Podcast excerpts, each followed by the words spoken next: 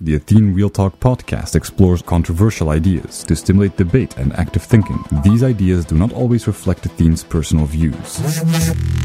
Welcome to the Athene Real Talk podcast. He has been called the best gamer in the world, hands down. World famous gamer and philanthropist Athene. Gaming for Good, it's called, has raised more than $20 million.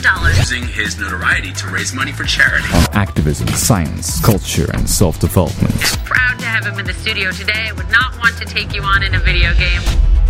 Basically, and I don't know how to explain it, but basically, when you look up psychology, you have subconsciousness and consciousness, right? You have a difference between the two. And that's how I grew up. I always thought you have consciousness, what you're conscious about, and you have subconscious. And subconscious are the processes taking place you're not conscious about, right? And basically, my view on it is you just have two different parts. You have the one part, you have the conscious brain, and you have a subconscious brain. But the thing is, I'm ultra-aware, ultra-self-aware. So I've been always thinking about how does the subconscious affect and stuff like that, and how does it affect what I think, and how can you, for example, you can meditate to have more white blood cells. There's a lot of things that you can do with your subconsciousness that has an effect on your body that is really, when you read about it, sounds almost like sci-fi, but it's just how it works. Like, for example, the white blood cells is a good example. If you just focus, you can actually create white blood cells, even though you're not really conscious about it, how it's happening, but it's still happening. So I've always had a very duality approach to it. And that is something that I've also been taught in school and at university about psychology. What I was thinking about was basically I've been eating very healthy for the past month, the few months, and the few past days have been very stressful. And as a result, I've been getting side effects of the stress, but only after the stress was over. So not during the stress, after the stress. And I've used to have that also in the past. But in the past, I always backwards rationalized it's probably my diet. Maybe I ate something wrong or whatever. And it expresses itself in more rash on my face. I feel like less in my skin. Like my skin is more irritable and stuff. And also the way you're taking a dump goes. Like the shit is more, you know, shitty. To put it that way, I don't know how to else explain it. And I was like, this is stress. This is not my food. This is actually stress.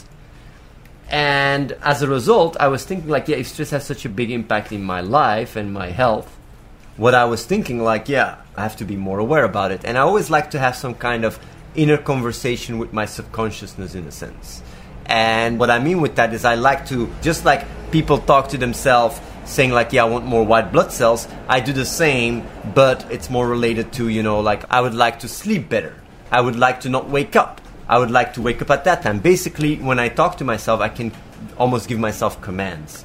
And I was like, yeah, I would love to be more in touch with my subconsciousness. That's what I basically asked myself with the realization of stress, just a stronger awareness about my subconsciousness. And as a result, and this might sound really crazy, but if you think about it, I bet some people can relate to it. Same with like with IBS, when I talked to a psychologist, she told me, well, not psychologist, like, basically someone that also has the medicine diploma, she told me that IBS can also be treated through meditation and through focus, which is very fascinating if you tell that to people. There is like a very strong gut-mind relation, and through meditation and just giving yourself more time while you eat or while you're just digesting and just focusing on it allows you to much more easily digest. And that is something that mind-body relation has been there for millennia, but it's been frowned upon throughout the past 100 years because of, I don't fucking know, maybe that's just pharma industry trying to push their medication and trying to suppress these kind of studies. But they're there, you can read them online, there are even treatments in that regard.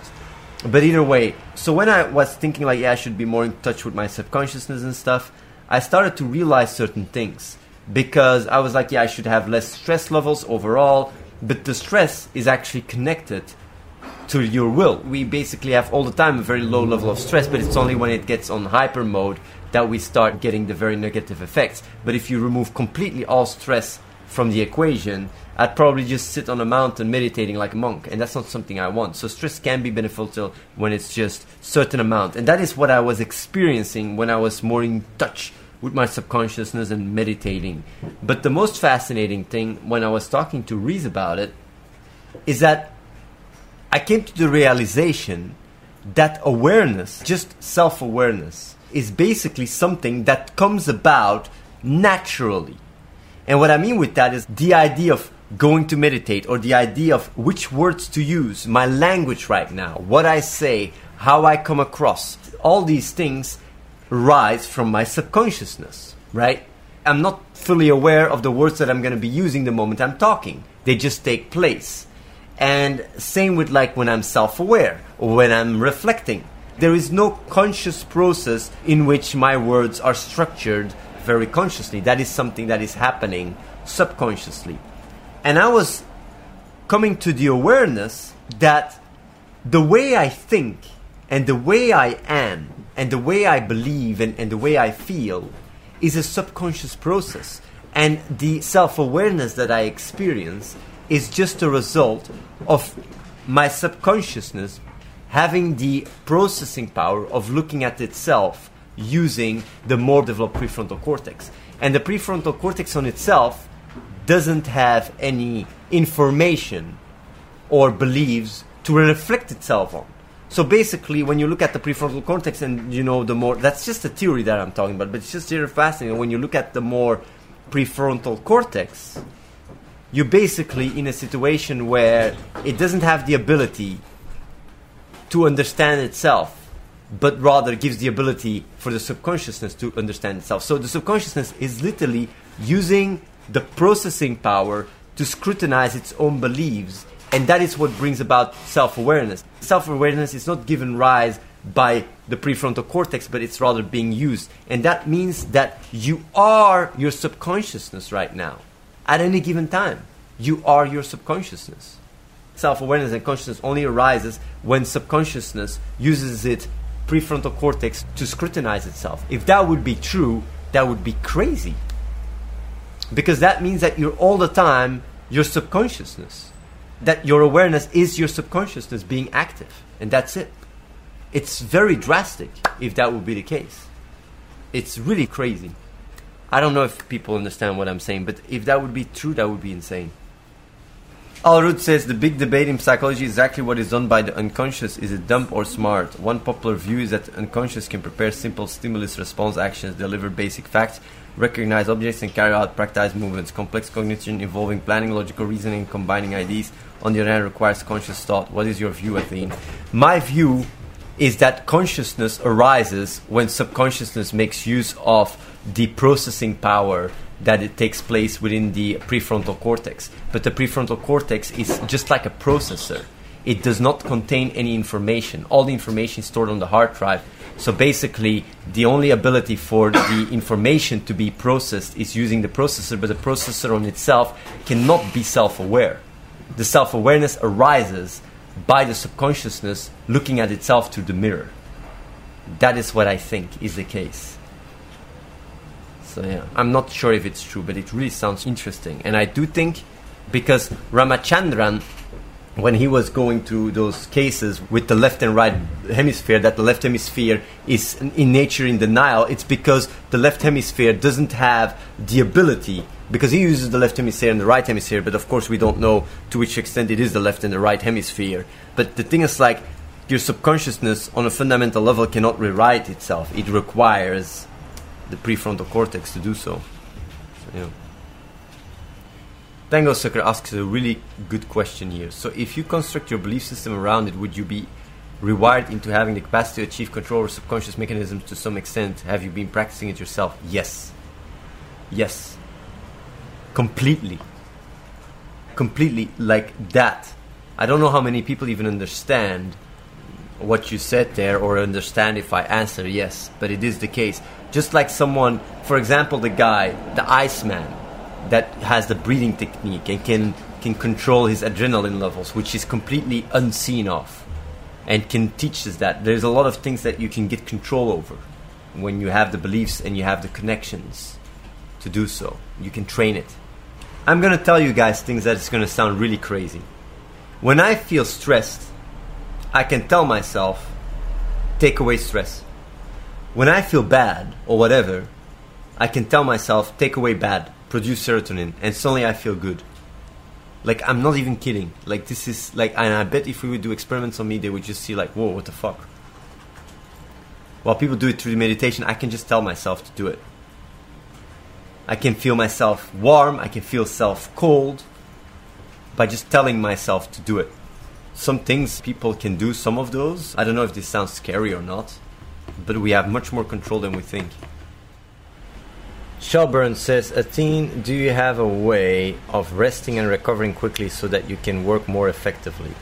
I've been working really hard the past month and I find it that I need to longer breaks exceeding 1 hour multiple times throughout the day. If I do not take these breaks, I cannot stay super sharp and productive in my work. I believe that there might be ways to recover more quickly. Do you have any methods? Thanks in advance.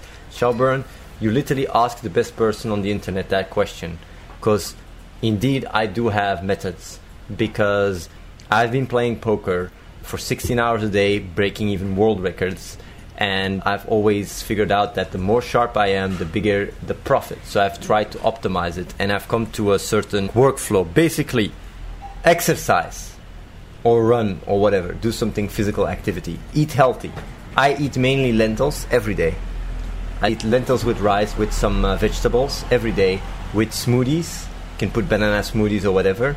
And then before I sleep, I eat eggs with potatoes. That's basically it. I don't eat gluten. I don't eat anything lactose, so no dairy products, nothing. I also don't eat any meat, which helps also quite a bit. So your diet is also very important. Don't eat any refined sugars, none of that crap.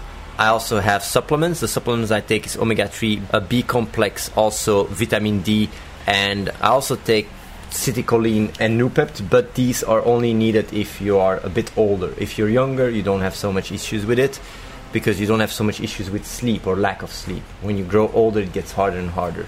So these supplements really make you feel fresh and young again. Also, put yourself in the right environment.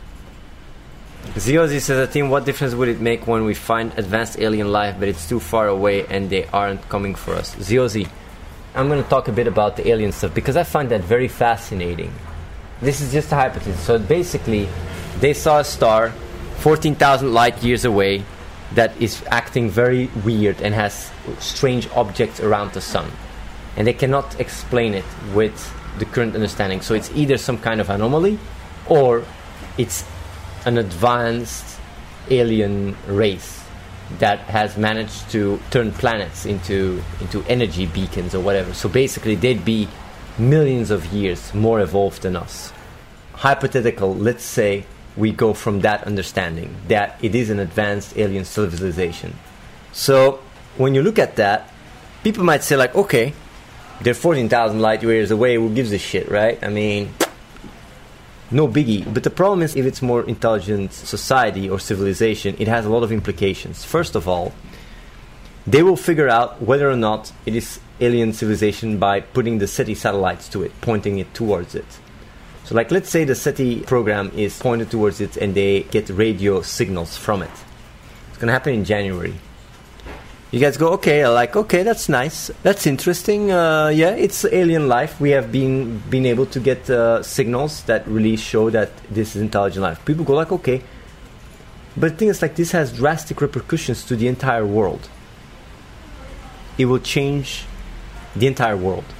And let me tell you guys why. And a lot of people don't think about it and find fascinating that I talk about it in the chat and people go like, yeah, they ain't gonna come here. Do you know how much each country invests in the information war and trying like what NSA does, what Russia does, like spy agencies, where nations are trying to spy each other, right?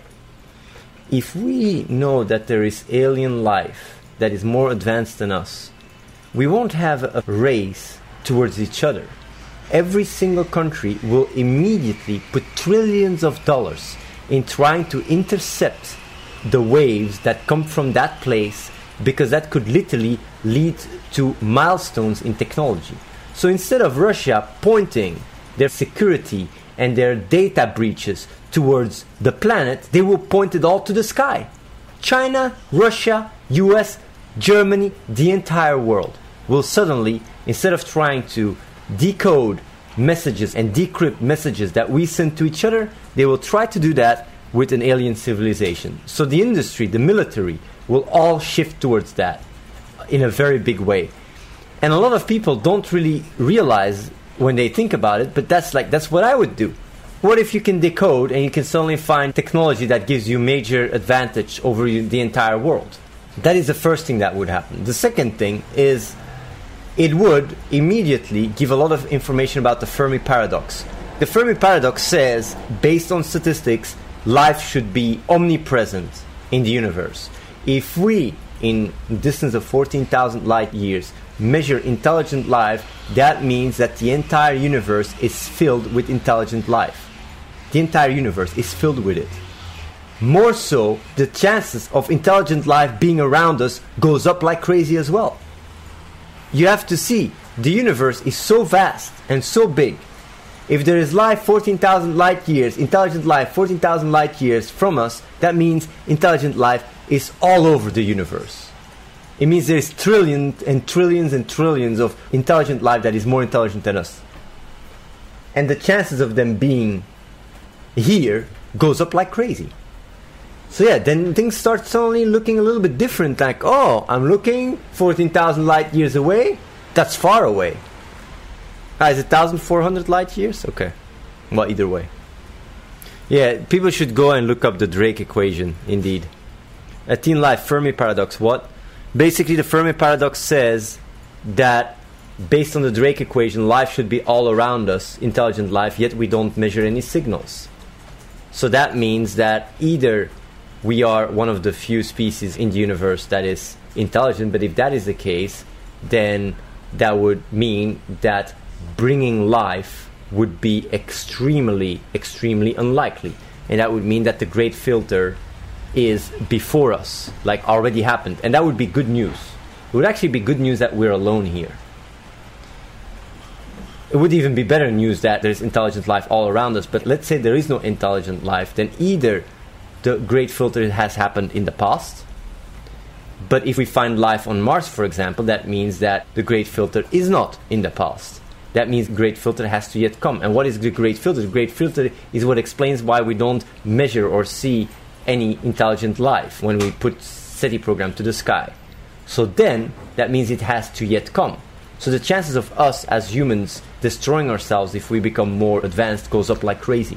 It means basically that the great filter is that each high intelligence society is almost determined to destroy itself. That would be really bad.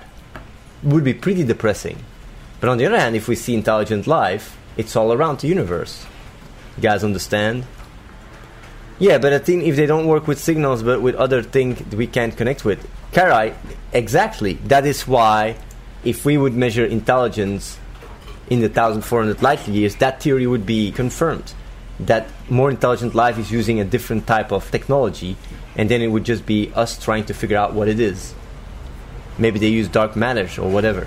Esnix, Athene, is it possible to have multiple great filters? Well, if you have multiple great filters, you add them up to one even bigger filter. When they talk about great filter, it's very simple. It's one filter. But yeah, you could have multiple ones, I guess. Arcanon says, even if there is life on Mars, it would not prove that the great filter occurred yet or not have occurred. No. If there is life on Mars, it would mean that the great filter is not with bringing life to existence. It would mean that the great filter is further. So it would prove that the great filter is not in bringing cells. If we find life on Mars, that means there is cells all over the universe. All over the universe, there would be cells, living cells. And can cells evolve to intelligent life? I think yes. I think that's not so unlikely. So the chances of intelligent life destroying themselves goes up like crazy if we find life on Mars. It would actually be bad news. Even though nobody would see it that way. Well, certain scientists would say it, certain experts would say it. They would say, like, there's life on Mars, we even have a bigger responsibility to not destroy ourselves. Saminami says, what if we find life on Mars, but the origin is the Earth? The thing is, Saminami, that's a really good question. That's also something that I would think, right? I would say, like, that doesn't mean shit, right? But when you watch the latest Cosmos, it shows how even other galaxies, when they, because you have different galaxies that can cross each other, and then you have meteor swarms, and that is a way how life, even on Earth, could actually be a transfer to other galaxies, because when they merge and they hit each other, life could literally just spread that way. You only need the Earth to explode, and then all those things with life would go to all other places. So yeah. when it comes down to the charity, I always try, because sometimes people come and start bashing streamers or whatever. I'm the kind of guy that tries to focus in the good. And it's not because people have whatever history that therefore they can't do any good.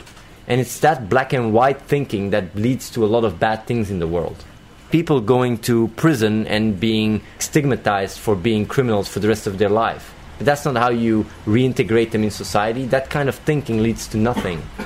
If you want to move forward as a society or whatever, it's important to stimulate and inspire the good in people. That's how I look at things. So yeah, when it comes down to doing good, anyone that can do so is more than welcome to help out. Because those kids that are getting life-saving supplies will not go like, hey, this came from this guy that is this or that. They won't care about that. They will just be helped. And if you start looking at the world from that angle, rather than all the believe, hypothetical ideas or whatever, then much more good would be done. That's my opinion. Yosbo says, I think, why do you think people care more about children? Is it because they are innocent victims or because it weighs heavier on their guilt if they ignore it? It's because innocence. That's why, because you can blame adults for their own situation, but children are innocent. You cannot blame a kid for what he does or where he's born or whatever. Like a 3-year-old, you're going to blame a 3-year-old? You can't. That's why raising money for children is so much more powerful. And that's why I choose it, because it's already hard to get people to donate to charity, let alone when they can rationalize against it. So, you know.